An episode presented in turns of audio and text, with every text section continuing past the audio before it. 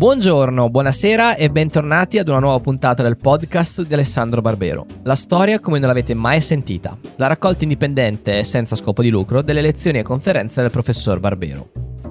Oggi ascoltiamo una conferenza registrata nell'autunno 2019 che scatenò un fervente dibattito sul significato della democrazia, ovvero che ne sarà di questa democrazia organizzata dal Circolo Culturale Primo Piano di Correggio, con la partecipazione di Alessandro Barbero in dialogo con Massimo Bernardini. Dopo la conferenza rimanete sintonizzati che c'è un annuncio importante sulle ferie del podcast. Buon ascolto!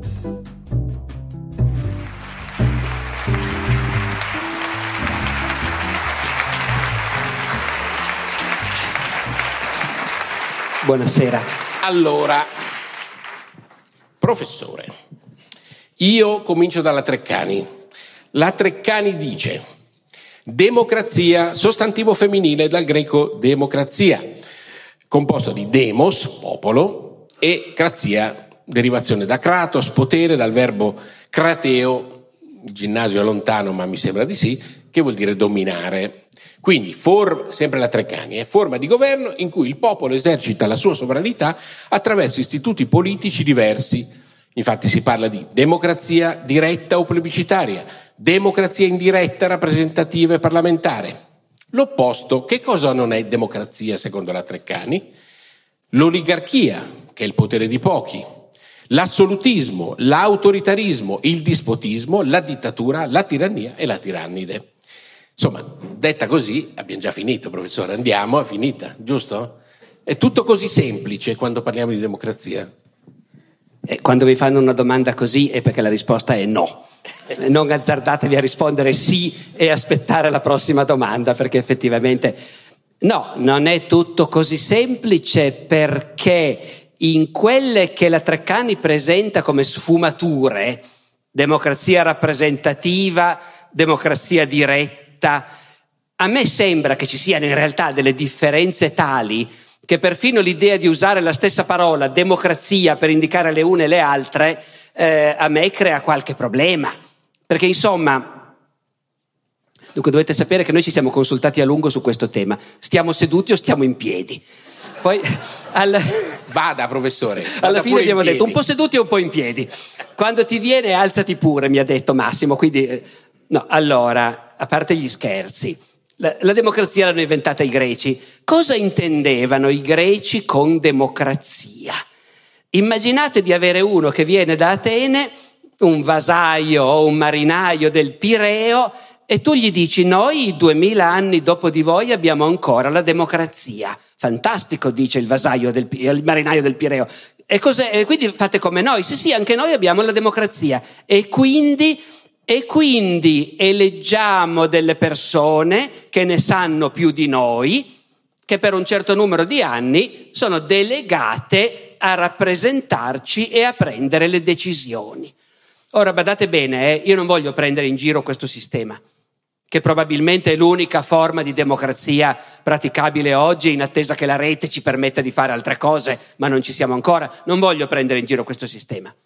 Però un ateniese sbarcato in mezzo a noi direbbe e voi questa roba la chiamate democrazia? Perché cos'è la democrazia? È la democrazia che andiamo tutti sulla collina quando bisogna decidere. Tutti? Tutti. È obbligatorio andarci. Tanto che quando avvertono i, i banditori che c'è la riunione, poi i poliziotti fanno il giro della città con una corda tinta di vernice rossa, la tengono, fanno una specie di corteo no? e, e spingono la gente verso la collina dell'assemblea e la corda è tinta di vernice rossa perché poi se uno viene macchiato di rosso, gli ateniesi sono poveri, hanno un solo vestito. Se uno viene macchiato di rosso poi paga la multa, perché bisogna andarci all'assemblea. E io dico, certo, anche noi abbiamo l'obbligo, il voto è un dovere del cittadino non sta guardando le ultime notizie ma cercando la prossima domanda e ha scritto tutto lì lui. Allora, eh, sta, quello che sta dicendo mi fa nascere già altre domande. Se vuoi ti lascio su, allora, però finiamola con gli ateniesi. Gli ateniesi vanno tutti sulla collina e lì c'è uno che, di, che sale su e che dice allora, ordine del giorno di oggi, eh, la finiamo questa guerra contro Sparta oppure la continuiamo fino alla morte? Il primo oratore, il primo oratore sale e spiega perché la guerra contro Sparta bisogna continuarla. E i suoi sostenitori battono i piedi, bravo, va!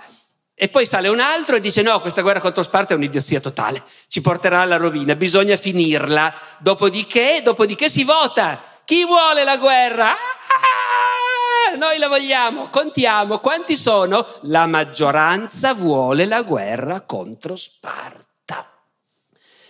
E molta gente torna a casa e dice ma che schifo questo sistema.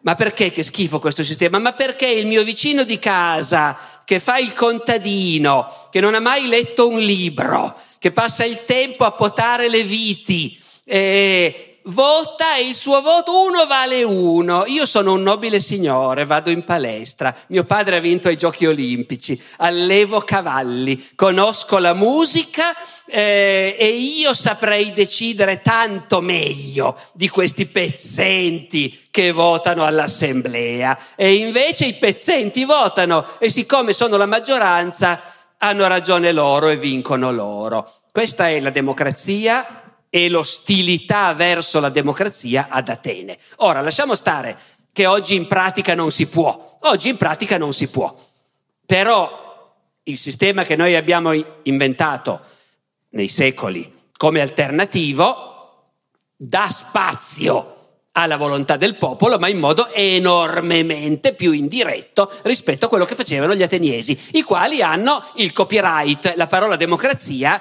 l'hanno inventata loro e voleva dire quella cosa lì per loro.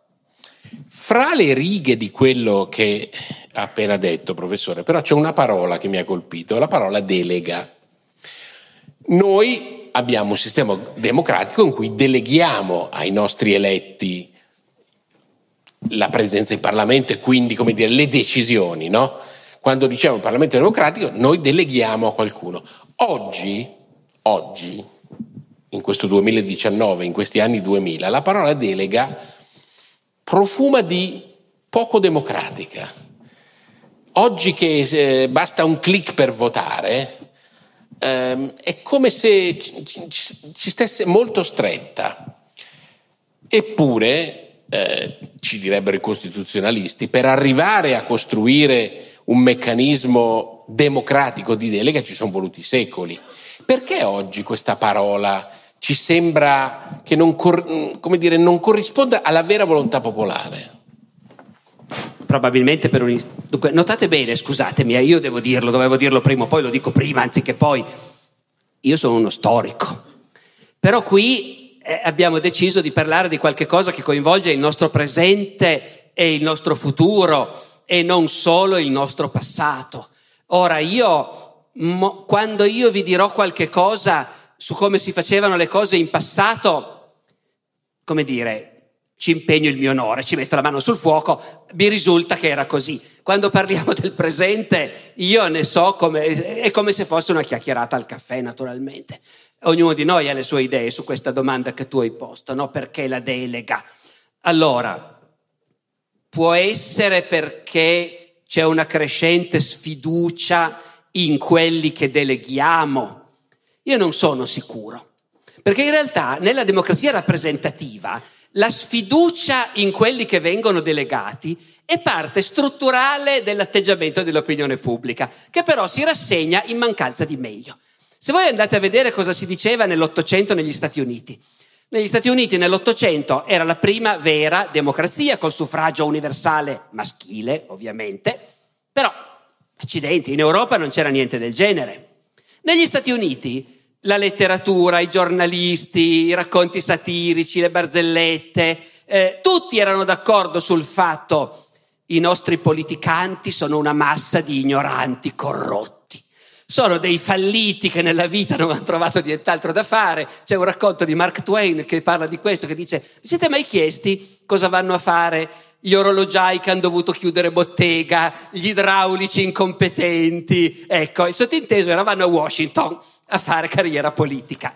Eh, ovviamente è una visione satirica estrema, ma l'idea che i nostri rappresentanti sono disastrosi, eh, incompetenti, corrotti, fa parte della democrazia rappresentativa e la democrazia rappresentativa può resistere anche a questo. Io non so se può resistere nell'Italia di oggi, però parlavo degli Stati Uniti. Gli Stati Uniti sono un paese che oggi forse in modo un po' più velato, ma in passato ha avuto una storia di corruzione politica terrificante, di collusioni sistematiche di sindaci e di presidenti con tutte le mafie, sindaca- con tutte le mafie possibili e immaginabili. Eppure sono una robusta democrazia. Sono un paese criticabile da mille punti di vista, gli Stati Uniti terribile da mille punti di vista, ma anche grandioso da tanti e sono una democrazia per come la intendiamo noi oggi. Sono stati sempre corrotti e marci fino al midollo. Quindi lei sta dicendo che è, come dire, è obbligatorio delegare perché non siamo società complesse e non possiamo paragonarci alle decisioni che lei ha descritto prima nella Grecia antica, evidentemente. Quindi la delega in qualche modo, come dire, non è antidemocrazia, anche i, ma- anche i mali della democrazia fanno parte della democrazia. Quindi. Sì, dunque, sulla delega c'è un equivoco, secondo me, e cioè noi deleghiamo e a me verrebbe da dire noi deleghiamo per il semplice e banale fatto che non possiamo più ritrovarci tutti oggi pomeriggio sulla collina. Siamo 50 milioni, viviamo in un paese di 300.000 km quadrati, quindi non si può fare, quindi deleghiamo.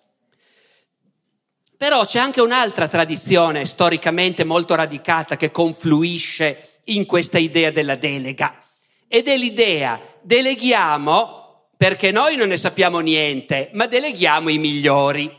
In questo senso la democrazia rappresentativa è davvero un punto di incontro di due cose che i greci consideravano due cose opposte. I greci, vabbè, i greci avevano tre modelli, perché c'era anche l'uomo forte di cui poi forse vorremmo parlare, il tiranno. Ma al di là di quello, i due modelli fondamentali erano democrazia, governa il popolo, uno vale uno.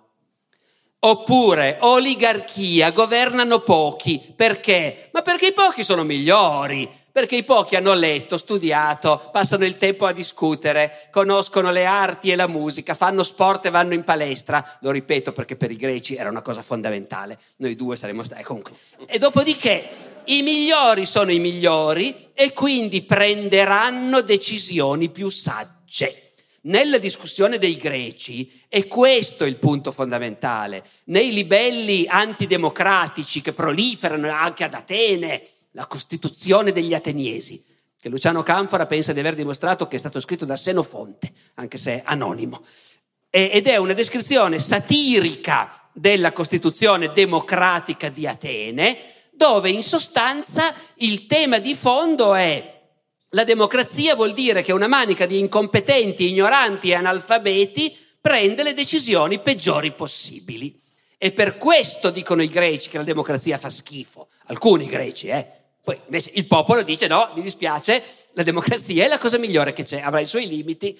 Invece gli avversari della democrazia dicono fa schifo perché le decisioni dovrebbero prendere quelli bravi, quelli competenti. Allora noi deleghiamo le decisioni a, un, a una casta, dice qualcuno, a un'elite, eh, a un gruppo ristretto di politici di professione. Perché non si può fare diversamente? E il loro compito è di rappresentarci, come in Italia in parte è stato in passato. Uno che votava comunista nel 1960 votava un partito il cui scopo era di difendere non ridicolmente l'interesse collettivo della nazione, figuriamoci. Erano tempi un po' più seri da questo punto di vista. Uno votava comunista perché era un operaio e voleva che qualcuno rappresentasse gli interessi e i bisogni degli operai. E a quel punto non importa che sia più bravo il politico, non è che lo votiamo perché lui ne sa di più, lo votiamo perché bisogna per forza passare attraverso questa strettoia per motivi pratici. Però nella nostra democrazia rappresentativa aleggia anche, correggetemi se sbaglio, ma mi sembra che aleggi anche l'idea che invece no, questi affidiamo a loro la politica perché loro sono quelli competenti che sanno e, allora quando scopri che invece i cosiddetti competenti tante volte non lo sono, ti vengono i dubbi naturalmente. Allora, cominciamo con gli anniversari. Sono esattamente 30 anni dalla caduta del muro di Berlino, 1989, e dalla fine del mondo diviso a metà. Come lo chiamavamo? Dicevamo, da una parte c'è quello libero, cioè democratico, e dall'altra c'è quello totalitario, comunista, o, o almeno quello dei paesi socialisti, così usavamo queste parole. La democrazia nell'Europa del 2019 eh, significa 25 stati democratici riuniti sotto lo stesso ombrello, un Parlamento unico, una moneta unica. Qui la porto al suo terreno di medievista. Si può fare un paragone? Eh, a me è venuto in mente il Sacro Romano Impero. Proviamo a prendere la democrazia e mettiamola al posto del cristianesimo come se questi 25 paesi avessero come collante la democrazia. Si può fare questo paragone o una bestemmia dal punto di vista storiografico? No, per carità, si può fare in questo senso che una società, appunto, hai usato la parola, coll- usato la parola collante, collante. Una società ha bisogno di un collante, di qualche cosa che dia il senso alle persone di appartenere a una collettività. E questo è più importante che non, eh, come dire, la geografia, i confini, perché diciamo se stiamo parlando di Carlo Magno è perché Carlo Magno è in effetti una, un antenato dell'Europa come la conosciamo noi oggi. Perché? Per un motivo concreto, è dimostrabile. Eh, il Sacro Romano Impero non è l'impero romano. L'impero romano non è un impero europeo. L'impero romano è un impero che si estende su tre continenti l'Europa, l'Asia, l'Africa, che confina con il Reno e col Danubio, ma confina anche con il Tigri e l'Eufrate, con il deserto arabico, con il deserto del Sahara. È un impero dove la nozione di Europa non ha alcun interesse, alcuna importanza. E anzi, rispetto alla nostra idea di Europa, è un impero decisamente spostato verso sud e verso est. Per un antico romano, supponi un funzionario che viene mandato a governare una provincia o un centurione che viene trasferito da un reggimento all'altro. Per un antico romano essere mandato in Siria o in, in Tunisia voleva dire andare nel cuore del suo mondo e della sua civiltà.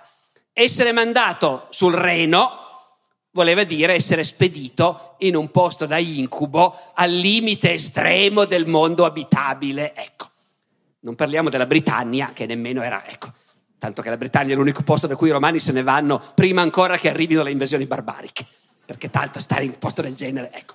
Allora, a quel punto, a quel punto, capite, per l'impero, l'impero romano non c'entra con la nozione di Europa. La nozione di Europa per loro vuol dire, sì, è una roba che fanno i geografi. I geografi dicono queste cose e per il resto non interessa niente a nessuno. Invece l'impero di Carlo Magno è un impero europeo L'impero di Carlo Magno è il frutto delle invasioni barbariche che si sono mangiate un solo pezzo dell'impero romano, la parte europea. Quindi noi guardiamo quel momento e diciamo, beh, quando Carlo Magno fa una nuova moneta che vale da Barcellona ad Amburgo, a Budapest, a Benevento, ma oltre no, ecco, quando Carlo Magno vede il Mediterraneo e dice, mamma mia, è pieno di pirati, eh, musulmani, arabi, è un posto pericoloso il Mediterraneo, per noi è un confine. E allora noi, quando Carlo Magno, contrariamente ai suoi predecessori romani, pensa che luoghi come Maastricht o Bruxelles sono il centro del suo mondo e non l'estrema periferia, noi diciamo, beh, è, comincia a nascere l'Europa come la pensiamo noi. Dopodiché ver- il vero centro della domanda era la gente perché ci sta dentro? Non ci sta dentro solo per la violenza del potere la gente, nessun potere è mai riuscito a tenere insieme un popolo o dei popoli soltanto con la coercizione. Bisogna che la gente possa sentire che appartiene a qualcosa.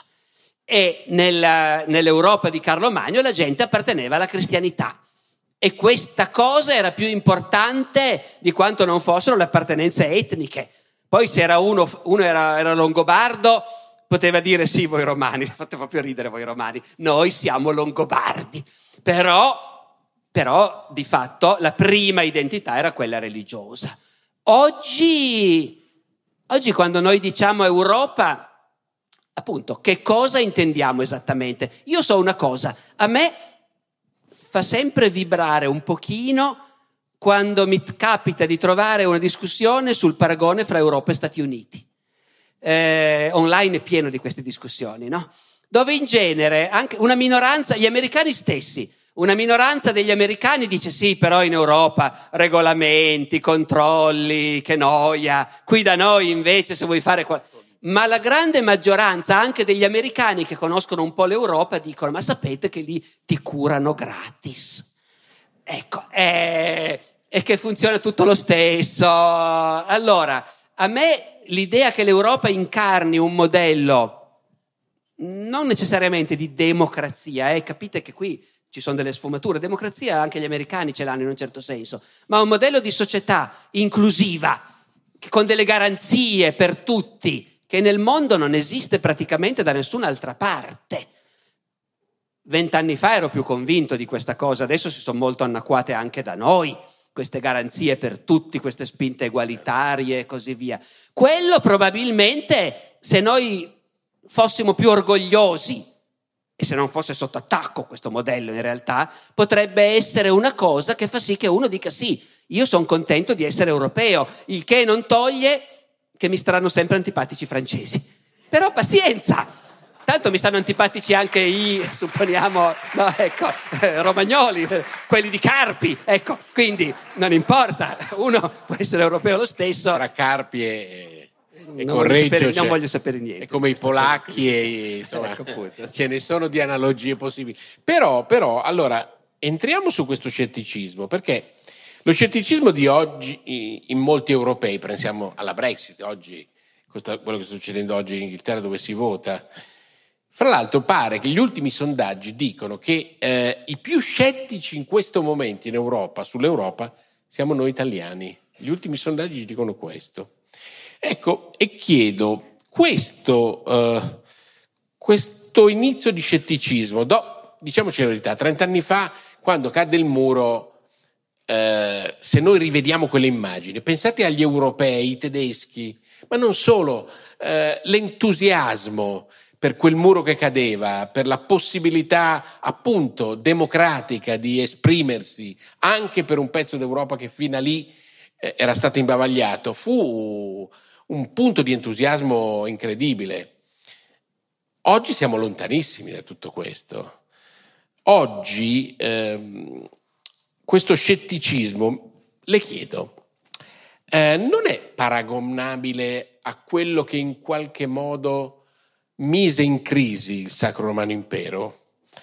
Eh, a parte che c'è una domandina che le faccio proprio a lei storico, quando è che si è rotto il Sacro Romano Impero? Con la riforma di Lutero? Oppure con la pace di Westfalia, che è più o meno cento anni dopo, 1648? Oppure con, con l'impero napoleonico del 1806? Quando è che si rompe veramente il Sacro Romano Impero? Ma questa è una sottodomanda, insomma, come dire, è una curiosità da sussidiario. Ma la domanda di fondo... domanda del sussidiario, se no poi non Eh, me la dai, facciamola più. fuori subito. Eh, eh, dopo- Quando si rompe questa la unità europea No, nata perché- sotto Carlo Magno? A parte gli scherzi, eh, e cioè è chiaro che questi momenti del passato presentano delle analogie con i nostri problemi di oggi molto alla lontana. Analogie che ti possono dare delle idee. A cosa servono le analogie nella storia? A darti delle idee. Non è che dici, siccome è successo questo, succederà magari di nuovo. Non è così semplice. Però se sai che certi temi ci sono già stati... Allora, il tema di un'Europa che era unita e che poi si è spaccata eh, c'è stato anche in passato. Eh, e quell'Europa si è spaccata sul piano religioso. E con la riforma... Tenete conto che l'Europa è stata, dal punto di vista religioso, unita per più di mille anni. L'Europa occidentale. gli altri cristiani agli occidentali, smesso, agli occidentali, hanno smesso di preoccuparsene molto presto. Eh.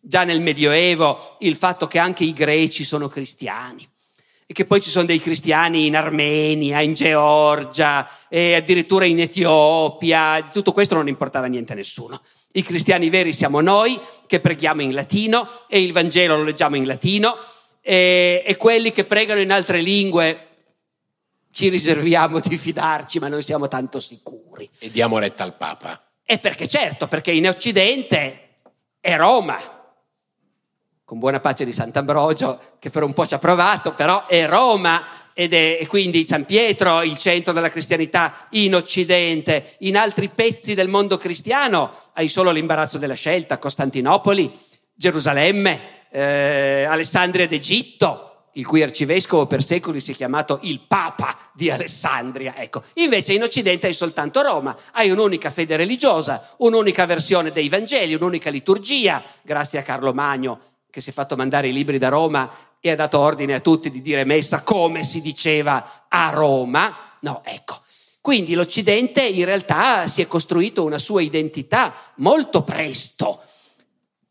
E questa identità è andata avanti per secoli fino a quel giorno in cui il dottor Lutero è salito alla porta della chiesa di Wittenberg con un foglio, un martello, un chiodo e ha affisso alla porta della chiesa una lista di proposizioni, di affermazioni che lui si impegnava a discutere in pubblico con chiunque volesse contestarle. Era una pratica medievale normale, eh? il duello oratorio fra professori universitari. Era una pratica che da secoli si faceva nelle università. Lutero era un professore universitario si faceva nelle università europee, i loro fratelli facevano i tornei. Quelli che invece facevano i chierici, gli intellettuali, facevano i tornei di parole. Io difendo questa e questa tesi. Domani pomeriggio in piazza chi vuole venga e discutiamo. Sono queste le tesi di Lutero. Però le tesi di Lutero accendono un incendio che divora mezza Europa. L'Europa si scanna con una ferocia mai vista prima.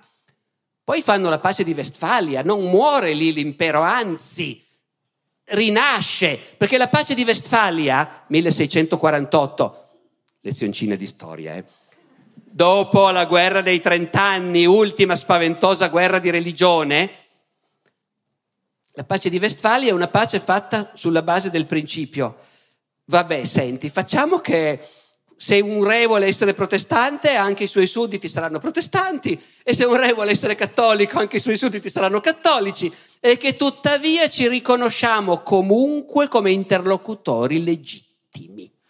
Quello è il punto. Perché fino a un momento prima, se il Papa parlava di Elisabetta d'Inghilterra, che nel nostro mondo dominato dalla cultura anglosassone, Elisabetta prima, no? Un'icona se il Papa parlava di diceva quell'eretica, sostenitrice di eretici, speriamo che qualcuno la ammazzi presto. E invece, dopo la pace di Westfalia, i paesi europei decidono che fra loro, i vari paesi europei, si riconoscono tutti come interlocutori legittimi, pazienza se uno è cattolico e l'altro è protestante. Ci vorrà poi quell'altro grande sconvolgimento che è la rivoluzione francese e Napoleone per mettere fine davvero. Napoleone mette fine Quindi è lì, è lì, che si ferma tutto. Eh sì, perché Napoleone. Napoleone. si trova in un mondo dove c'è già un imperatore, il quale dice io il mio impero dura da mille anni, sono il successore di Carlo Magno. Ora Napoleone, caso vuole, che anche lui vuole essere il successore di Carlo Magno.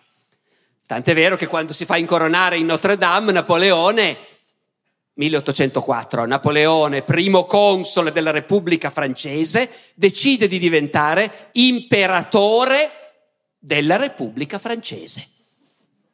Geniale. La Repubblica francese continua a esistere, eh? però con un imperatore. A questo punto abbiamo un imperatore. Come si fa a incoronare un imperatore? Quando è stata l'ultima volta? Andiamo a vedere Carlo Magno. Napoleone si fa fare la corona di Carlo Magno, la spada di Carlo Magno, poi entra nei dettagli Carlo Magno l'ha incoronato a Roma il Papa. E Carlo Magno era in ginocchio e il Papa gli ha messo la corona in testa. Qui Napoleone, che ha un senso politico molto sviluppato, intuisce che bisogna cambiare la sceneggiatura. Esatto. E quindi E quindi l'incoronazione la facciamo la a spada, Parigi. Va bene il mantello, va bene tutto il resto, ma Eh, però, va- appunto- primo niente Roma, quindi. Niente Roma, non è che mi disturbo io andare a Roma, si disturba il Papa a venire a Parigi. Il Papa ci vuole, però la corona me la metto in testa. Il Papa rimane seduto in trono e benedice. Ecco, eh, allora, Napoleone a questo punto scopre che c'è un altro imperatore, quello del Sacro Romano Impero, e decide che due sono troppo. Eh, può continuare a chiamarsi imperatore anche l'altro, ma che si chiami imperatore d'Austria d'ora in poi, in modo che sia chiaro che eh, il, il- come dire, quella dimensione universale che fin dai tempi di Roma è insita nell'idea di impero, perché impero vuol dire quello. Non è che imperatore è un altro modo di dire un re qualunque, no, un re qualunque è il re di un popolo, l'imperatore è il re del mondo. E di re del mondo ce ne può essere uno solo, dice Napoleone. Quindi la risposta era questa. Vediamo la domanda importante. Allora, no, ma allora io la porto al presente usando questo paragone. Lo scetticismo che sembra prendere gli italiani, abbiamo visto per i sondaggi, ma gli inglesi, come stiamo vedendo in questi giorni, ma sappiamo di tanti altri popoli europei in cui questo scetticismo anti-europeo si va diffondendo. Essendo noi nazioni democratiche, è questo che potrebbe mettere fine all'Europa democratica come l'abbiamo costruita e conosciuta in questi anni? Sì, anche perché l'Europa, io non sono sicuro che l'Europa sia democratica come i singoli stati che ne fanno parte. E provo a spiegarmi. La democratica, poi no, non è questione di... dem- la- sono tanti discorsi paralleli. Eh, la democrazia vuol dire tutti votano, d'accordo? Ma prima della democrazia c'è stato il liberalismo.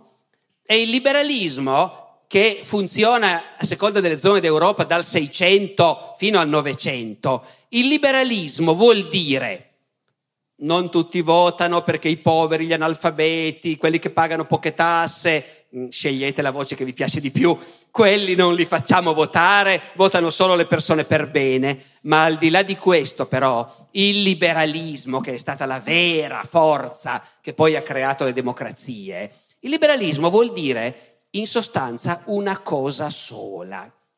Chi governa deve rispondere a qualcuno e non al re che dice di essere stato messo lì da Dio, ma a un organismo che in un modo o nell'altro rappresenta il paese.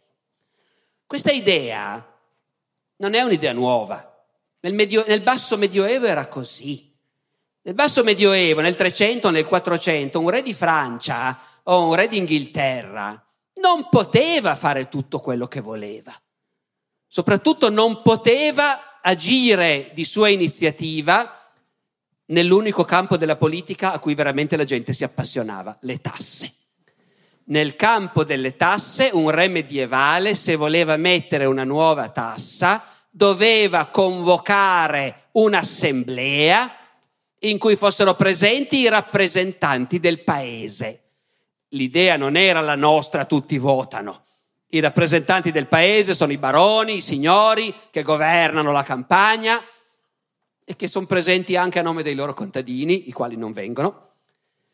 Il paese sono il suo clero, i suoi vescovi, gli abati dei monasteri e poi il paese sono le città, i mercanti, i comuni. Tutti questi, quando il re vuole dei soldi, deve convocarli.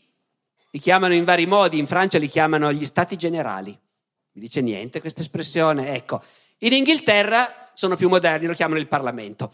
Eh, d'accordo? Dopodiché un re medievale senza il permesso di questi rappresentanti, del, non dico del popolo, ma del paese, non può mettere un soldo di tasse. Poi nell'età moderna i re si liberano da questa cosa. La monarchia assoluta. Cosa vuol dire la monarchia assoluta? Vuol dire semplicemente che il re si sente così forte che impone una nuova tassa senza disturbarsi a convocare un'assemblea.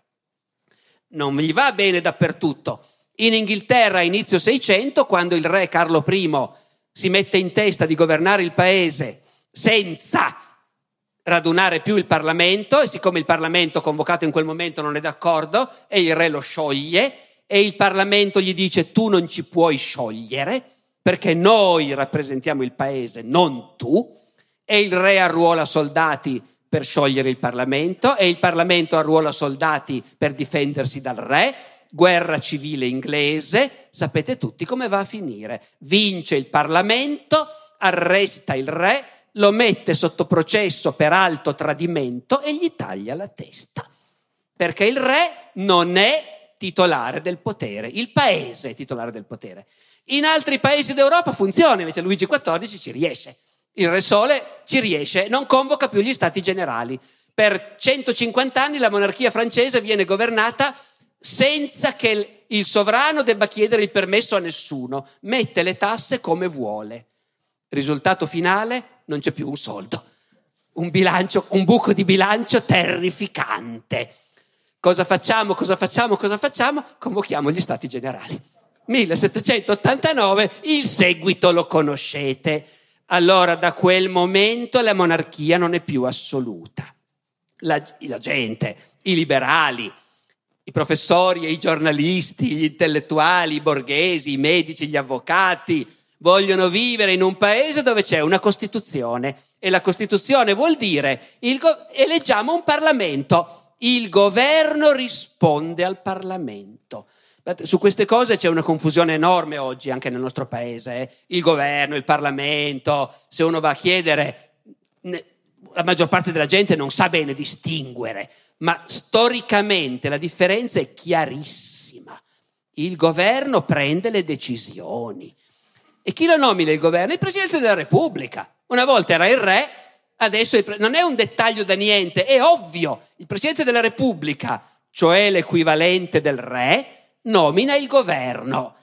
Il fatto che, siamo, che viviamo in un'età liberale si vede dal fatto che il governo nominato dal re o dal presidente deve avere l'approvazione del Parlamento eletto dal popolo. Il Parlamento serve a quello. Quando il Parlamento non vota la fiducia, il governo cade. Ok? Ora, io come molti di noi non ho le idee chiarissime su come funziona l'Europa, ma non mi sembra che funzioni così.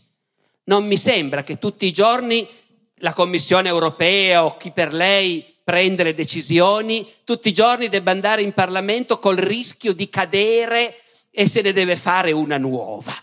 A me non sembra che funzioni così e se funziona così riesce a non farlo vedere molto bene. E quindi la gente, secondo me, questo lo percepisce. Però da 40 anni noi stiamo votando direttamente questo Parlamento europeo. Tutti gli europei lo stanno votando da tanti anni, mandiamo rappresentanti dal 1979.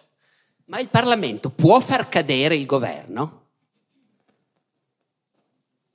Te lo chiedo perché siccome io ormai ho confessato che non ho le idee chiare in proposito, volevo vedere se Massimo No, sa. ma non ma può. Non può. Non ecco, può. vedi che non può. Non ha questo potere. Se non può, non serve a niente. Però il dibattito europeo di, di ma del dibattito non anni... frega niente a nessuno, il Parlamento si chiama così perché si chiacchiera, va bene. Ma il Parlamento, l'unico senso che nella storia europea hanno i parlamenti è che il governo non può fare niente senza l'approvazione del Parlamento e se il Parlamento vuole lo manda a casa. Io non so, perché poi lo so, sono il primo a sapere che la gente queste cose non le sente e non le sa, però la sensazione che il governo europeo non è un governo soggetto al nostro voto e che se noi decidiamo che non ci piace cade, ma assomiglia di più alla Corte di Vienna che all'inizio dell'Ottocento decideva e nel Lombardo-Veneto si eseguiva eh, una decisione presa in una lontana capitale straniera senza poterci far niente, quella sensazione lì, secondo me, inconsciamente ce l'abbiamo.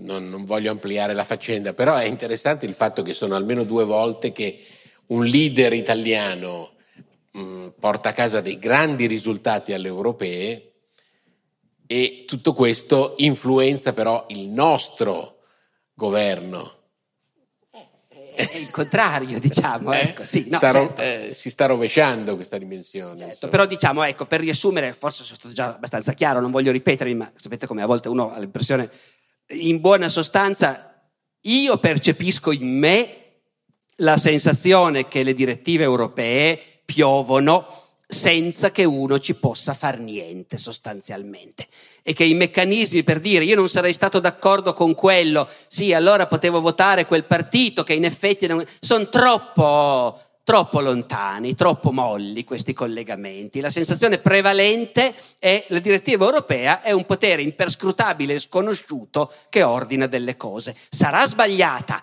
ma siccome nel nostro mondo le sensazioni sono fondamentali, anche la temperatura che conta è quella percepita e non quella reale, quella sensazione lì c'è, ecco. Allora, un altro anniversario e qui la questione, come dire, si fa anche un pochino più, più drammatica. Proprio oggi sono esattamente 50 anni da Piazza Fontana. Quella strage è stata definita soprattutto per, un, per, esempio per una generazione come la mia come quella della fine dell'innocenza.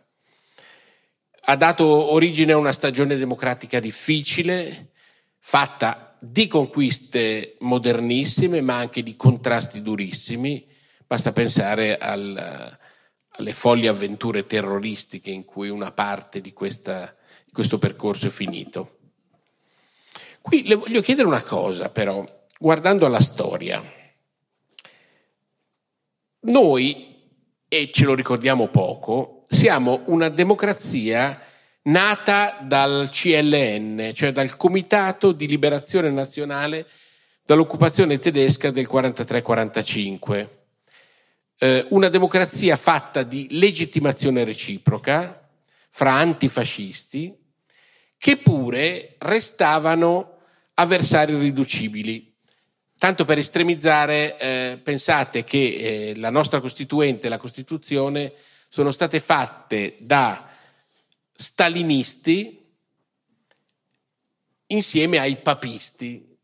Sto estremizzando quelli che seguivano Togliatti e quelli che seguivano Pio XII, sicuramente gente che dal punto di vista ideologico aveva pochissimo da spartire, eppure insieme hanno disegnato le regole comuni del nostro gioco democratico. Appunto, voglio chiedere, ma è stato quello 50 anni fa, quel che è accaduto 50 anni fa, che ha messo in crisi questo modello di democrazia?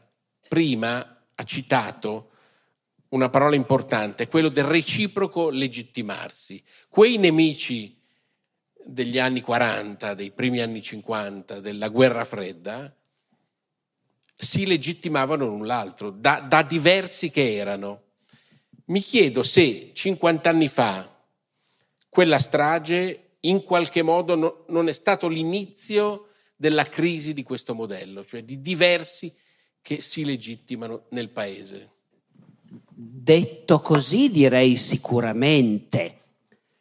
Ora, naturalmente io lo devo ripetere, voi mi capite e mi compatite, io sono un medievista. Però queste cose le, le viviamo da cittadini tutti quanti e, e quindi ci ragioniamo su da cittadini. Qual è il punto? Secondo me, ma no, è una banalità, secondo tutti noi, secondo, non è secondo me Piazza Fontana o altre stragi, la ferita aperta non è il fatto che qualche nemico della democrazia o nostalgico del regime fascista in un colpo di coda estremo decide di ammazzare della gente. Quella poteva essere una cosa che non ci si aspettava e che invece è successa però insomma erano ancora vivi quelli che avevano fatto la resistenza, che di morti ne avevano visti tanti. Io credo che la tragedia per l'Italia delle stragi sia la scoperta che quelle stragi comportavano delle complicità, delle coperture, dei... Te- no, ecco, perché un conto è se lo Stato in tutti i suoi apparati è comunque lo Stato antifascista, dove poi ovviamente i papalini cercheranno di tenere alla larga gli stalinisti, è d'accordo, però fra noi siamo ancora quelli del CLN. Se invece qualcuno di noi in segreto protegge i fascisti, e allora salta, salta tutto. il patto. Eh sì, eh sì. E, e questo è quello che, che è successo perché poi allora, secondo me, la risposta del paese è stata molto forte. Cioè, a me sembra che allora non c'è stata quella sensazione che io ho un po' adesso che l'Italia è un paese per metà fascista, che lo è sempre rimasto, che in certi momenti aveva meno occasione di dirlo, si fidava meno a dirlo, era anche meno invogliata a dirlo, adesso la congiuntura è cambiata. In quel momento a me non sembra che fosse così. In quel momento la sensazione, beh, poi nel 69 ero un bambino di 10 anni, figurati, però attraverso tutti gli anni del terrorismo, la sensazione era di una certa compattezza del paese, per cui minoranze, frange, frange deviate, il dramma è che le frange fossero dentro il potere e dentro lo Stato. Ma il, eh, beh, però, eh, però appunto il, il, il paese secondo me non dava quell'impressione di un paese spaccato fra chi è antifascista e quindi automaticamente oggi tra l'altro è anche stalinista, comunista, il peggio del peggio secondo me, ecco, e invece chi è ancora fascista in fondo al cuore. Eh, sono discorsi delicati, eh, chiaramente, io parlo di impressioni. Però sono impressioni legate anche al fatto di conoscere la gente e, e di conoscere le famiglie, di conoscere la mia famiglia. Io ho, ho molto l'impressione che l'Italia nel 43-45 si sia davvero spaccata. In questo senso è stata davvero una guerra civile, secondo me, quella. Ehm, la prendo un po' alla larga, eh? Abbiate pazienza. Quando è uscito il libro di Claudio Pavoni sulla resistenza, una guerra civile negli anni 90, qualcuno da sinistra ha storto, no, no, qualcuno ha storto un po' il naso dicendo ma come una guerra civile? È stata una guerra di liberazione contro lo straniero, contro l'oppressore. Eh, in realtà poi andando a vedere, durante la resistenza tutti parlavano di guerra civile. Era un'espressione assolutamente in uso negli anni 40. C'era cioè la consapevolezza che era una guerra che spaccava l'Italia, non era solo la guerra contro l'invasore straniero. Poi la guerra contro l'invasore straniero era la cosa più facile da rendere popolare, o almeno così si credeva. Ci si era illusi che una canzone come Bella Ciao in cui si parla di italiani che si svegliano, trovano il paese invaso da stranieri e decidono di resistere, dovesse mettere tutti d'accordo. Invece, incredibilmente, oggi questa canzone che parla di italiani che vedendo il paese invaso da stranieri si alzano in piedi a resistere, viene criticata da quelli che vogliono essere il partito del tricolore, dell'Italia, eccetera. È una roba inconcepibile e incredibile questa. Dopodiché, però, la verità è che appunto all'epoca la resistenza, a me sembra, di poter dire che è stata anche guerra civile in un, part- in un paese dove c'era una marea di gente che se ne fregava della politica e, e non stava da una parte né dall'altra, e c'era tanta gente e la maggior parte di quelli consapevoli, dei giovani migliori, stavano da quella parte, decisi a rischiare la vita pur di abbattere il regime e far vincere la guerra alle forze democratiche, e però c'era anche una consistente parte del paese che invece stava dall'altra parte. E a me sembra che, però ripeto, magari mi sbaglio, giudico da quel poco che posso sapere io, vedo la mia famiglia, vedo... A me sembra che ancora oggi quello che le nostre famiglie pensavano, la parte da cui stavano schierate nel 43-45, condizioni, abbia continuato a condizionare le cose che si dicono in casa, per cui ci sono le famiglie per cui i partigiani sono degli eroi da riverire le famiglie per cui i partigiani erano quelli che hanno rubato il vitello al nonno, erano dei poco di buono e così via. No? E, e il paese a me sembra che sia ancora così. E, e però magari per tanto tempo quelli che pensavano che in fondo i partigiani erano dei poco di buono e, e, che comunque non hanno avuto nessuna importanza per la soluzione della guerra, la guerra l'hanno vinta gli alleati, i partigiani non hanno avuto nessuna influenza. Io in questi giorni ho letto il libro del generale von Zenger und Etterlin, comandante del 14 Panzerkorps sul fronte di Cassino, il quale racconta come appena ripiegati da Cassino verso l'Appennino, i tedeschi cominciano a essere tormentati dalle bande della resistenza che bloccano le strade, fermano i convogli, impediscono di mandare le truppe a riposarsi nelle città, per cui questi partigiani sono un incubo. E questo lo racconta un, un generale Oberst della Wehrmacht. Dopodiché, invece, a me per tanto tempo quando ero ragazzino in famiglia sentivo dire sì, i partigiani per carità, però inutile, potevano starsene a casa, no? Ecco. Ma magari non si arrivava a dire e in fondo il regime fascista non era poi così male. Invece a me sembra che oggi si sia fatto un passo in là, no? quelli che hanno sempre sentito dire in famiglia che in fondo i partigiani era meglio se stavano a casa, oggi vengono anche a dire che dopo tutto il regime non era così male e così via. No? Allora, ehm, partendo però da quei giorni in cui il paese appunto ha costruito la sua democrazia, è nato un soggetto importante per la democrazia in questo paese, i partiti. I partiti sono stati sicuramente per molto tempo, così come li abbiamo conosciuti nella forma che ha dato vita alla Repubblica, un, uno strumento formidabile, una scuola, mi viene da dire, una scuola di democrazia, una scuola che era teorica ma insieme pratica. Era una tecnica di convivenza, ha, ha insegnato ad affrontare i problemi. Ecco, sappiamo che i partiti, come li abbiamo conosciuti eh, fino a vent'anni fa, 25 anni fa, non ci sono praticamente più. Allora io mi chiedo, la conoscenza e la pratica della, democrazia oggi, visto che siamo assediati da una parte dai populismi e dall'altra da nuovi partiti che si creano attraverso la rete, attraverso delle votazioni come i like, no? Ecco, il fatto che oggi democrazia voglia dire questo, voglia dire eh, ci troviamo dalle quattro e mezza alle otto e mezza vi iscrivete, eh, potete votare, schiacciate e poi magari finirete in Parlamento, perché è accaduto così anche in questo paese in questi ultimi anni.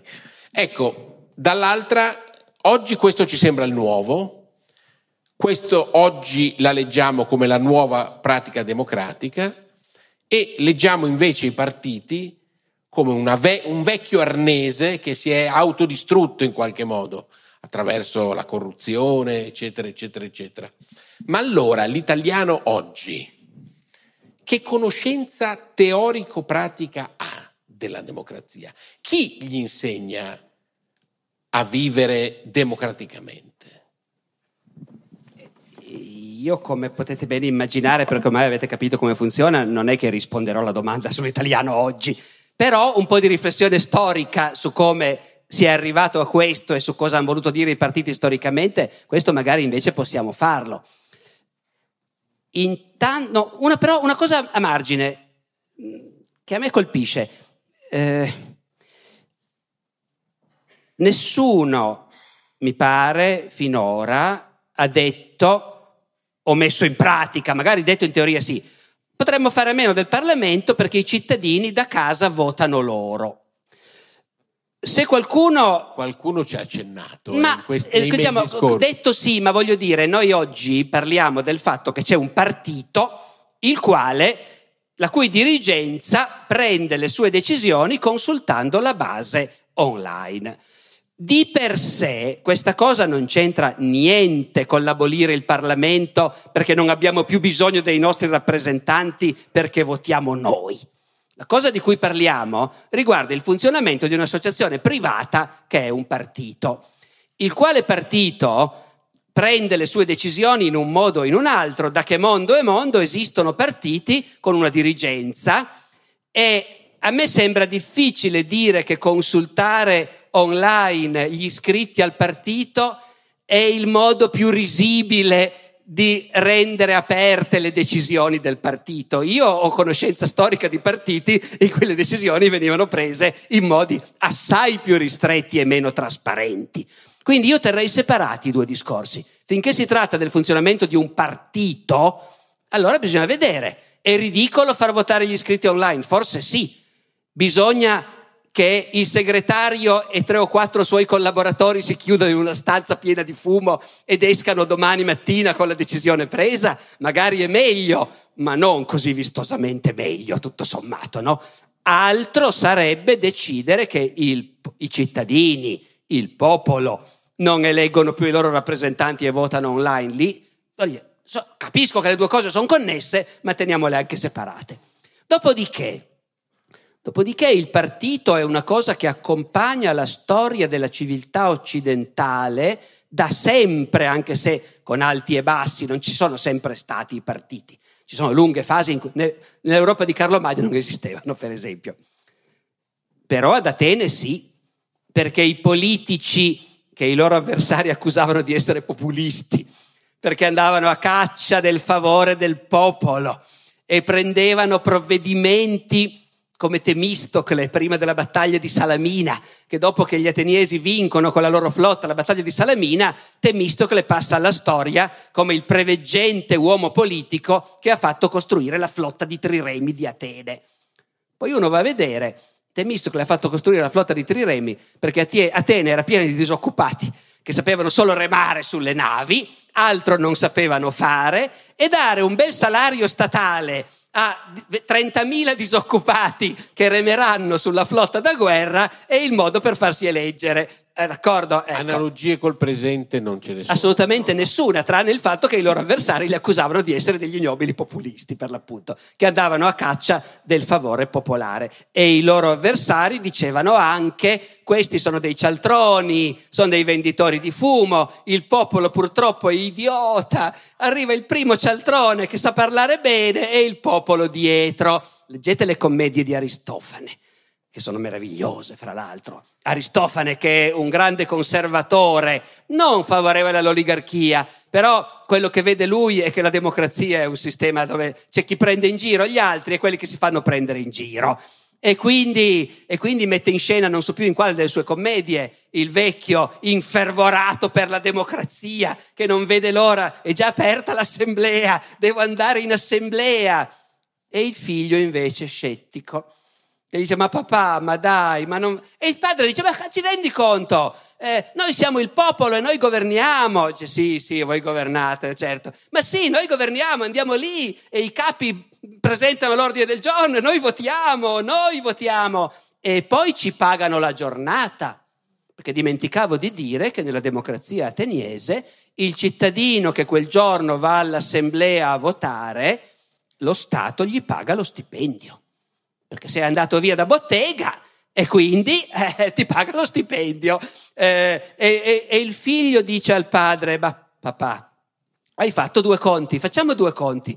Eh, 10.000 cittadini che vanno a votare una volta alla settimana, toc, toc, ecco viene fuori questa cifra, mille talenti supponiamo. Lo sai quante sono le entrate dello Stato ateniese? Dice no, non lo so, il figlio lo sa, 100.000 talenti. Dice, tutti gli altri soldi dove vanno a finire? Vanno a finire in tasca ai capi del partito. Siamo nel 410 a.C. e questo è quello che Aristofane, scettico sulle delizie della democrazia, scrive nelle Vespe. Mi pare che siano le Vespe queste, ecco. Quindi il partito c'era, certo, gli uomini politici che volevano andare al potere col favore del popolo avevano i loro collaboratori, la loro cerchia e mobilitavano le masse. Dove altro ci sono i partiti? Beh, a Firenze al tempo di Dante ci sono i partiti, ci sono i Guelfi e i Ghibellini. E quelli sono partiti davvero, eh? Io non so perché noi in italiano moderno abbiamo poi cominciato a chiamarli partiti. Loro li chiamavano parti. Parte Guelfa. Se andate a Firenze c'è ancora Palazzo di Parte Guelfa. Botteghe Oscure è diventato un palazzo di appartamenti, credo. Ma Palazzo di Parte Guelfa a Firenze si chiama ancora così e per secoli lì dentro c'è stato un organismo che non era un organismo di governo del comune, era un'associazione privata che però incideva su quel che faceva il comune faceva le liste. Dice allora hanno eletto questo e questo, non è che sono ghibellini, andiamo a vedere c'è la lista dei ghibellini. Sì, quello lì è nella lista dei ghibellini. Adesso spieghiamo che non può far parte del consiglio del capitano del popolo. Anche qui. E poi, e poi i partiti ci sono anche dopo, ma tutti questi partiti hanno questa caratteristica, sono elitari, sono gruppi di potere che manovrano delle masse. Poi nell'Ottocento, fine Ottocento, arriva Lenin, semplifico un po', eh, ma insomma, Arriva Lenin e scopre che il partito è l'avanguardia delle masse e quindi rimane sempre il partito come elite però deve avere i milioni di iscritti perché di fatto è lo strumento attraverso cui le masse rivendicano i loro diritti. Ecco, quel partito lì non c'è più. Parte Guelfa c'è ancora, sotto il giglio, senza nessuna allusione a Firenze, però comunque, dopodiché, dopodiché il partito invece è come organizzazione di massa, con ma- milioni di iscritti, i quali pensano che il partito fa i miei interessi, in quanto rappresenta la classe sociale a cui io appartengo, o l'orientamento religioso o ideologico a cui io appartengo, quello effettivamente mi pare, mi pare, che non ci sia più. Ora, da un lato non c'è da stracciarsi le vesti, perché appunto anche il partito massa eh, è una cosa dell'otto-novecento, è tipica di quel mondo lì. Noi stiamo vivendo in un mondo che sta cambiando, chissà da che, in che direzione andrà. Breve storia dei partiti nel mondo. Adesso invece voglio proporle e proporvi un po' di numeri freschi di uscita. Anche chi ha presentato la serata vi ha accennato. Allora, eh, il Censis, proprio pochi giorni fa, c'era dato un quadro desolante del rapporto oggi fra gli italiani e la politica e quindi fra gli italiani e la democrazia. Leggo dal rapporto oh, sull'Italia del 2019. Il Censis dice solo il 19% degli italiani parla frequentemente di politica quando si incontra. Mi vengono in mente gli ateniesi che che lei ci continua a descrivere. Il 17% degli operai, il 23% di chi svolge mansioni impegatizie, fino al 38 e 35% rispettivamente di manager e direttivi, imprenditori e lavoratori autonomi. L'estranità politica dei soggetti meno abbienti è un fattore determinato e determinante, e determinante di macchine politico-partitiche autoreferenziali e al contempo fragili. Questo è sempre il Censis a parlare. Così, se il 76% degli italiani dichiara di non nutrire fiducia nei partiti politici, la quota sale all'89% fra i disoccupati e all'81% fra gli operai. Sono proprio questi ultimi gruppi sociali a essere anche più scontenti di come funziona la democrazia in Italia. Gli scontenti sono il 58 degli operai, 58%, il 55% dei disoccupati, mentre i valori scendono al 34% fra i manager e quadri e al 42% fra imprenditori e lavoratori autonomi. Dice il Censi che questi sono segnali evidenti dello smottamento del consenso, che coinvolge in particolare la parte bassa della scala sociale, L'inefficacia della politica ed estraneità da essa aprono la strada, attenzione, e qui arriviamo a quello che ci interessa di più, aprono la strada a disponibilità che si pensavano riposte per sempre nella soffitta della storia. Stiamo parlando, dice il Censis, di attesa messianica dell'uomo forte che tutto risolve. E dice che il 48,2% degli italiani dichiara che ci vorrebbe un uomo forte al potere, che non debba preoccuparsi di Parlamento ed elezioni. Come sono divisi questi italiani? Il 60%, 67, questo 48,2% è diviso così, 67% degli operai, 62% dei soggetti meno istruiti e 56,4% delle persone con i redditi bassi. Allora, tanti numeri, ma questo per dire semplicemente che questa Italia del 2019 descritta dal Censis è in qualche modo tornata alla domanda dell'uomo forte al potere, stanchi ormai di partiti, di meccanismi elettorali e di meccanismi democratici, questo è il punto. Allora, chiedo allo storico proprio, qualcuno sta dicendo, anche fra gli storici, che siamo messi come fra il 1919 e il 1922. Dopo la crisi seguita alla Grande Guerra, fino alla marcia su Roma. E sappiamo che la marcia su Roma è quella in cui il fascismo entra al governo dalla porta principale.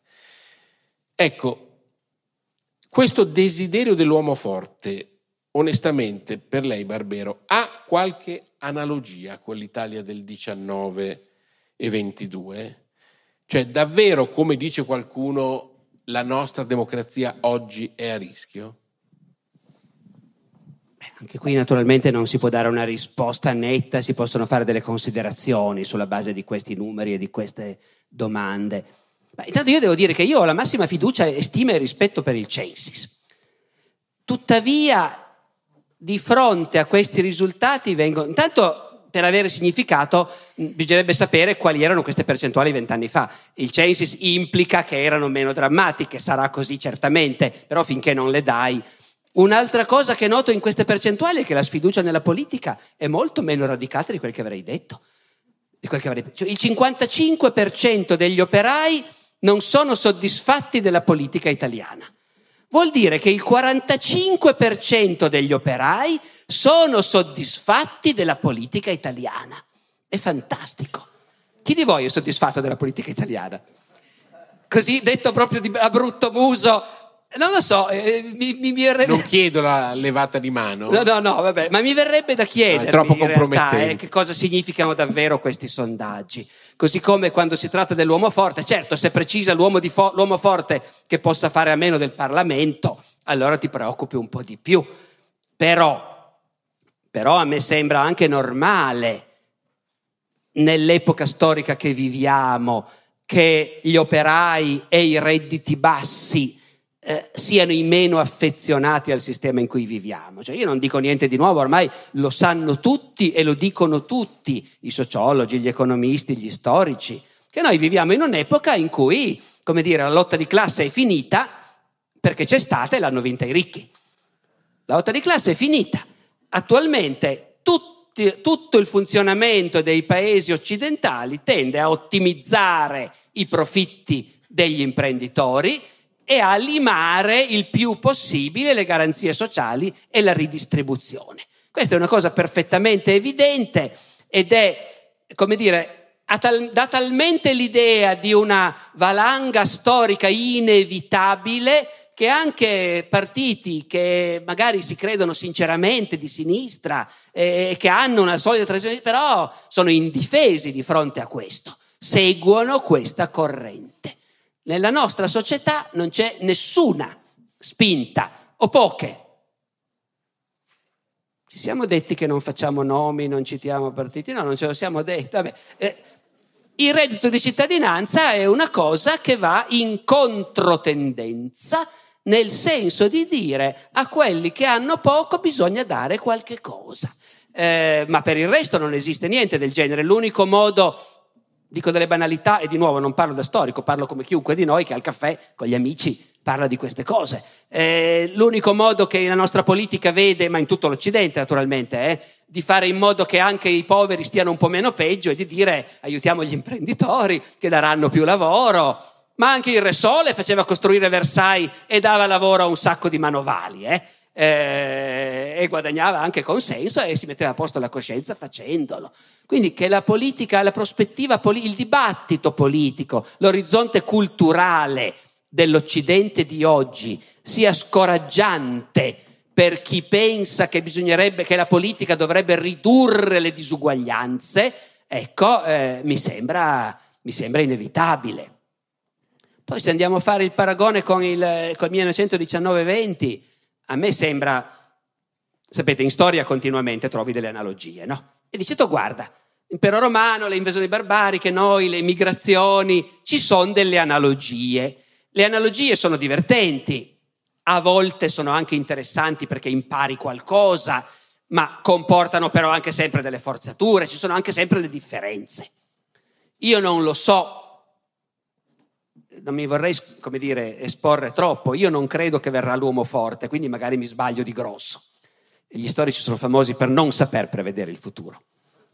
Come tutti, siamo in buona compagnia, peraltro, agli economisti, eccetera. Beh, ce eh, n'erano tanti anche nel 1919 che dicevano così. Eh, appunto, no, sono certo che non, l'Italia liberale si ripeteva, sono certo che non arriverà l'uomo forte. No, no, è, è possibile, però pensiamo alle differenze. Nel 1919, primo, c'è appena stata una grandiosa rivoluzione in un grande paese europeo che ha abbattuto un impero secolare, rovesciato la società come un calzino e instaurato un sistema che getta nel terrore più abietto le intere classi dirigenti e gran parte della popolazione di tutto il resto del mondo. D'accordo? Lenin è al palazzo d'inverno. Secondo, a me pare che questa cosa qua c'è la Cina comunista che ci minaccia, la Cina ci minaccia, ma non perché è comunista, mi sembra. Ecco. Poi, il mondo è appena uscito da una guerra terrificante in cui ci sono stati milioni, milioni, milioni di morti in cui quasi tutti i maschi europei hanno imparato a uccidere, hanno imparato a usare le armi, hanno imparato a rischiare la pelle e hanno imparato che la vita umana non vale assolutamente niente e che però invece combattere disperatamente fino alla morte per la giusta causa è una cosa assolutamente indispensabile e che non importa se abbiamo avuto 50.000 morti, ma abbiamo preso Gorizia e Gorizia vale 50.000 morti italiani. Vi sembra che siamo in un clima di quel genere lì? A me non mi sembra. Inoltre è un mondo in cui milioni, milioni, milioni di uomini erano in divisa fino a ieri e vogliono ancora essere in divisa. Si mettono in camicia nera, in camicia azzurra, in quel che vuoi, e marciano inquadrati agli ordini dei loro comandanti perché vedono il loro ideale nel fatto di far parte di un'organizzazione che li fa marciare inquadrati, tutti con la camicia dello stesso colore, tutti uguali e pronti a combattere. Ora, anche se sulle camicie qualche ironia la potremmo fare, o sulle felpe, però non mi sembra anche qui che l'Italia e l'Occidente di oggi siano così. A me sembra che la sensibilità collettiva sia lontana alle mille miglia, il che vorrebbe dire che l'uomo forte che la gente si immagina, però non, dovrebbe, no, non sarebbe simile agli uomini forti che sono venuti fuori fra le due guerre, perché io credo che tutti quelli che hanno risposto al Censis dicendo eh sì, l'uomo forte ci vorrebbe, se poi però gli dici quindi lei il sabato è pronto a lasciare la casa in montagna eh, o le lezioni di danza di sua figlia per andare al sabato fascista in divisa? Voglio vedere che cosa ti risponderebbero. Mi sembra, mi sembra che la risposta sia arrivata. Invece, un'emergenza vera però che sta accadendo nel nostro paese eh, ci spinge a fare un po' di ripasso. Allora, a proposito di regole della democrazia, c'è una questione poco chiara, che è il riemergere della, possib- della possibilità eh, di pubblica adesione al fascismo. Mi spiego. Allora, esiste la dodicesima disposizione transitoria finale della Costituzione italiana che usa queste parole per impedire la riorganizzazione del Partito Nazionale Fascista, virgolettato della Costituzione. È vietata la riorganizzazione sotto qualsiasi forma del disciolto partito fascista. Chiuse virgolette, punto. Poi c'è una legge una legge del 20 giugno 1952, si chiama numero 645, qualcuno la chiama anche legge Scelba, ed è in materia invece di apologia del fascismo, che è una cosa un po' diversa, e sanziona, riapro le virgolette, chiunque fa propaganda per la costituzione di un'associazione, di un movimento o di un gruppo avente le caratteristiche e perseguente le finalità di riorganizzare il disciolto partito fascista e chiunque pubblicamente esalta esponenti, principi, fatti o metodi del fascismo oppure le sue finalità antidemocratiche. Allora, le chiedo, con queste premesse giuridiche che la Repubblica Italiana non ha mai cancellato, sono vigenti, sto parlando di norme vigenti, le chiedo come vede oggi il fatto che stiano riemergendo forze, personalità, anche nel dibattito, e non solo nel dibattito, anche nella pratica politica pubblica di forze nuove come Casa Pound. Pensiamo agli episodi appena accaduti, il professore di Siena antisemita, gli insulti alla senatrice Segre, tutti pezzi di eh, opinione pubblica che esplicitamente si rifanno al nostro passato antidemocratico. Quindi noi abbiamo queste regole e riemergono queste realtà che le regole invece dovrebbero impedire. Com'è che si fa ordine in cioè regole fra l'altro che hanno ormai 50 anni di vita almeno, 60 anni di vita. Quindi sono già storia queste regole. Ma cosa vuole? Noi viviamo in un paese meraviglioso. Eh, io, io sono italiano e devo confessare che all'idea che da noi in fondo le leggi, vabbè, dai, su, non è che poi sempre proprio si devono. Ecco, io provo anche un sottile orgoglio quando mi trovo davanti a uno svedese. Pensare che io vivo in un paese dove in fondo, vabbè, la legge dice quello, però poi dai, ecco, eh, d'accordo, ecco. Dopodiché, questo è proprio un caso di quel genere che però fa un po' impressione. Ben inteso, io credo che non sia un problema solo di oggi Oggi c'è di nuovo un momento di virulenza, però l'esistenza del movimento sociale guidato da Giorgio Almirante era un'offesa pubblica al divieto di ricostituzione del partito fascista, perché allora non si capisce cosa vuol dire, basta non chiamarlo fascista, ecco. E quando eravamo ragazzi noi, le piazze periodicamente si riempivano di giovanotti che salutavano col braccio alzato. Quindi una minoranza tipo Casa Pound, di estremisti consapevoli fascisti che sanno cosa vuol dire. Io penso che ci sia sempre stata e la legge italiana che gli dovrebbe proibire di parlare in pubblico non è mai stata minimamente applicata, cosa devo dire però in effetti abbastanza sconvolgente.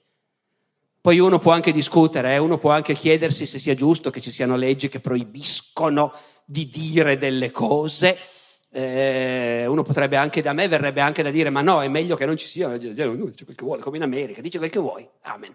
Eh, non so, ecco, non so, non so su quello. Però nel momento in cui la legge c'è, è indubbiamente un po' demoralizzante che sia completamente inapplicata e non si capisce bene dove stiano le procure, le quali a quanto pare insomma, quel che si legge sui giornali, aprono fascicoli di indagine qualunque cosa accada al mondo. C'è un attentato in Afghanistan contro soldati italiani e si legge che una procura italiana ha aperto un fascicolo di indagine contro ignoti, bontà loro, per un attentato avvenuto in Afghanistan. Ecco, e invece per queste cose sotto i nostri occhi nessuno fa niente. Ma io non sono un giurista, quindi ci saranno delle giustificazioni per cui la magistratura non persegue queste cose.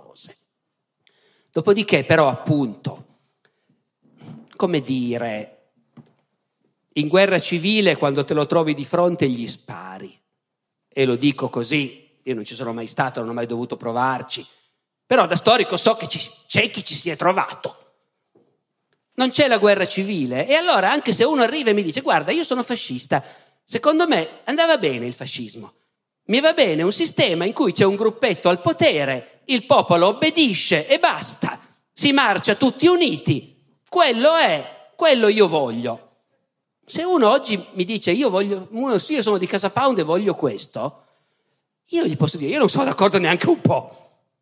Però, amen. Eh, a me fa più specie il fatto che secondo me oggi è diventato di moda dire il fascismo, il regime, Mussolini, non solo da parte di giovani estremisti di Casa Pound, ma da politici che stanno in Parlamento, no? Ecco, a me, io vorrei vedere se qualcuno chiedesse a queste persone, a questi La Russa o Meloni o chi per loro, ma dunque, dunque lei vorrebbe che adesso in Italia un solo partito politico fosse ammesso e tutti gli altri sciolti, certo. E lei vorrebbe che oggi, nella nostra Italia di oggi, l'unico partito al potere avesse una milizia di bastonatori che va in giro per le strade e bastona quelli che non sono d'accordo, che non fanno il saluto. Lei vuole questo? Io non so, forse mi illudo, io mi illudo sempre sulla natura umana, ma penso che perfino l'ex ministro La Russa di fronte a questo direbbe, ma no, boh, beh, veramente, non pro... Ecco, non so, mi sbaglio.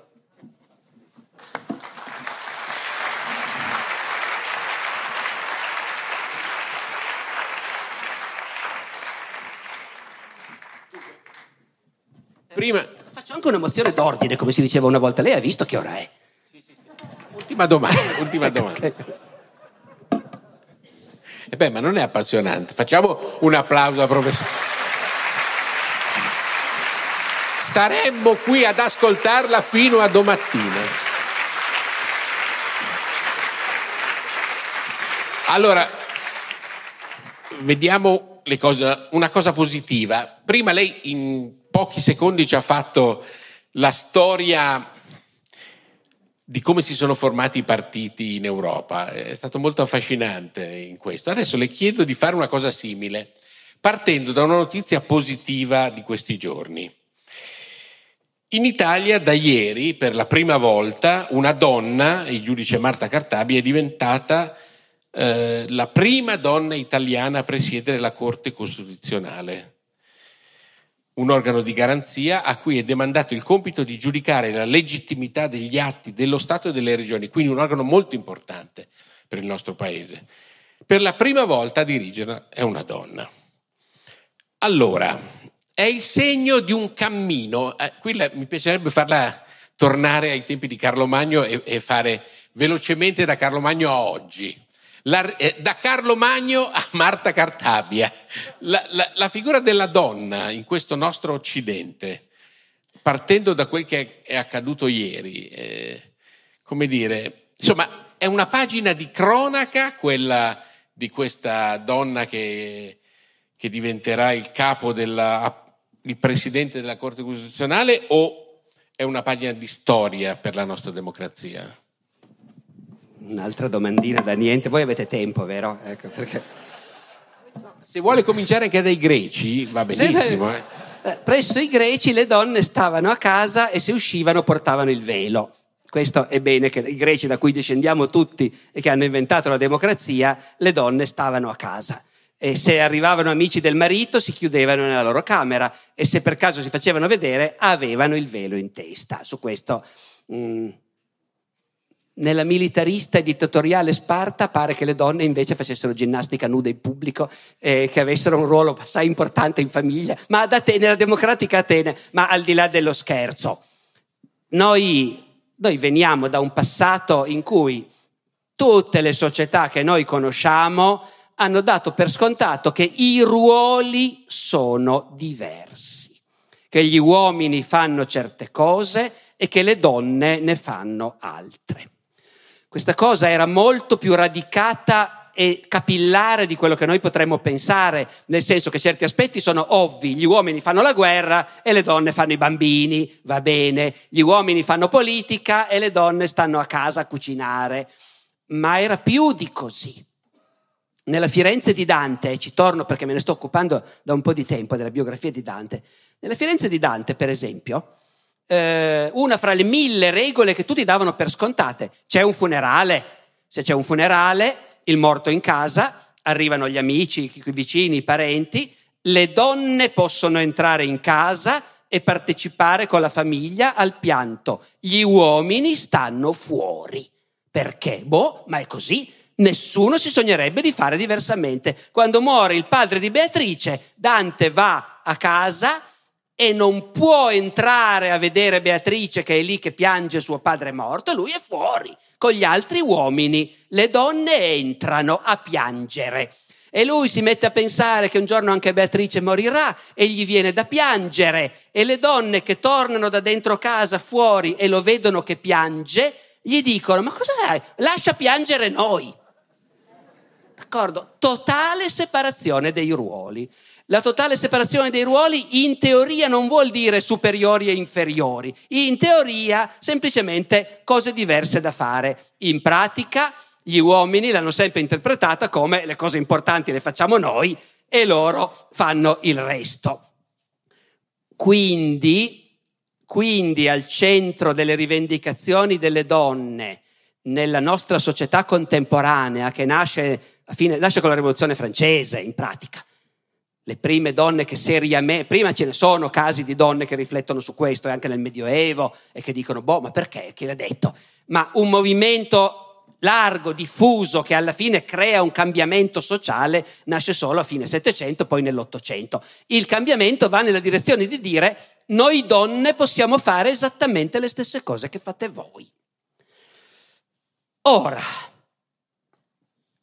al di là del fatto che è il caso di ricordare che noi appunto siamo la prima società nella storia umana che ha questa idea e che prova a fare questo, cioè non dobbiamo darlo per scontato, è un salto in avanti pazzesco. La, la cultura umana serve, è sempre servita per, come dire, far fare un passo avanti alla società umana, no? Eh, non fare le cose che ti sembrano naturali, tipo spaccare la testa a uno che ti sta antipatico. No, non gli spacchi la testa, perché vivi in una vita civile, in una comunità civile, d'accordo? E allora il fatto che la nostra civiltà abbia avuto questa idea, che è dannoso separare le vite degli uomini e delle donne, che ci si perde enormemente, che si crea infelicità e che quindi tutti devono poter fare le stesse cose, uomini e donne, è una, un fenomeno storico straordinario. E comincia la parte più delicata di questa riflessione, che poi io ne so ben poco, eh, ma come tutti. Eh, entro certi limiti, e detta come l'ho detto, questa cosa ha avuto successo nella nostra società nessuno più discute il fatto che una donna può essere Presidente della Repubblica, Presidente del Senato, magistrato, professore universitario, generale dell'aviazione e così via, d'accordo? In linea di massima, e salvo alcuni ambiti, ma nell'insieme il fatto che anche le donne possono farlo non è più una cosa così, una paratia così stagna. Dopodiché, arrivati a questo, si scopre che il problema è anche un altro, e cioè le donne possono perfettamente diventare rettore di un'università, però il 95% dei rettori sono maschi. Le donne possono diventare ministro, ma i quattro quinti dei ministri sono maschi. Quel che voglio dire è che noi siamo di fronte a un salto ulteriore, cioè una volta ammesso che certo che le donne possono fare tutte le cose che fanno gli uomini, però dobbiamo capire come mai ancora nella nostra, nella nostra società, però di fatto non lo fanno. No? In questo senso a me verrebbe da dire che la prima donna presidente della Corte Costituzionale è una gran bella cosa, però non è una svolta storica, perché abbiamo una donna presidente del Senato, non un grande presidente del Senato, peraltro, pare. E, e quindi, mh, mm, beh, il fatto che poi quando le donne ci arrivano non sono necessariamente meglio degli uomini è un discorso impopolare che non farò adesso, ma insomma. Eh, dopodiché, appunto, non è più per noi il problema, ah, anche una donna, abbiamo le donne astronauti. Che le donne possono fare tutto, mi pare che sono tutti d'accordo ormai. L'altra soglia invece che è tutta ancora da, da conquistare è che le donne lo facciano effettivamente davvero con la stessa libertà e le stesse chance di arrivare degli uomini. Su quello invece è un percorso ancora, ancora in cui siamo ancora molto indietro, mi sembra. Ecco, non so.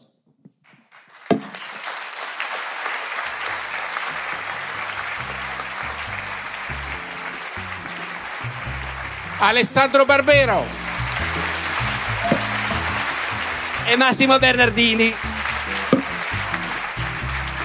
Grazie per aver ascoltato anche questa puntata del podcast di Alessandro Barbero. Come accennavo prima, il podcast andrà in ferie.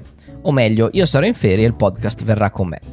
La prossima puntata uscirà domenica 23 agosto, tra 4 settimane. So che sembra tanto, ed effettivamente non ho mai fatto una pausa più lunga di una settimana nella storia del podcast, ma per supplire la carenza estiva di Barbero vi lascio nella descrizione il link al nuovissimo podcast di Intesa San Paolo con ben 12 conferenze di Alessandro Barbero di cui 9 inedite che fanno due a settimana e ve ne avanza una per 4 settimane. La musica di sottofondo è anche sotto l'ombrellone la bossa antigua di Kevin MacLeod in Competech.com pubblicata con licenza Creative Commons CC BY 4.0. Ci sentiamo domenica 23 agosto con una nuova puntata del podcast di Alessandro Barbero. Buone vacanze!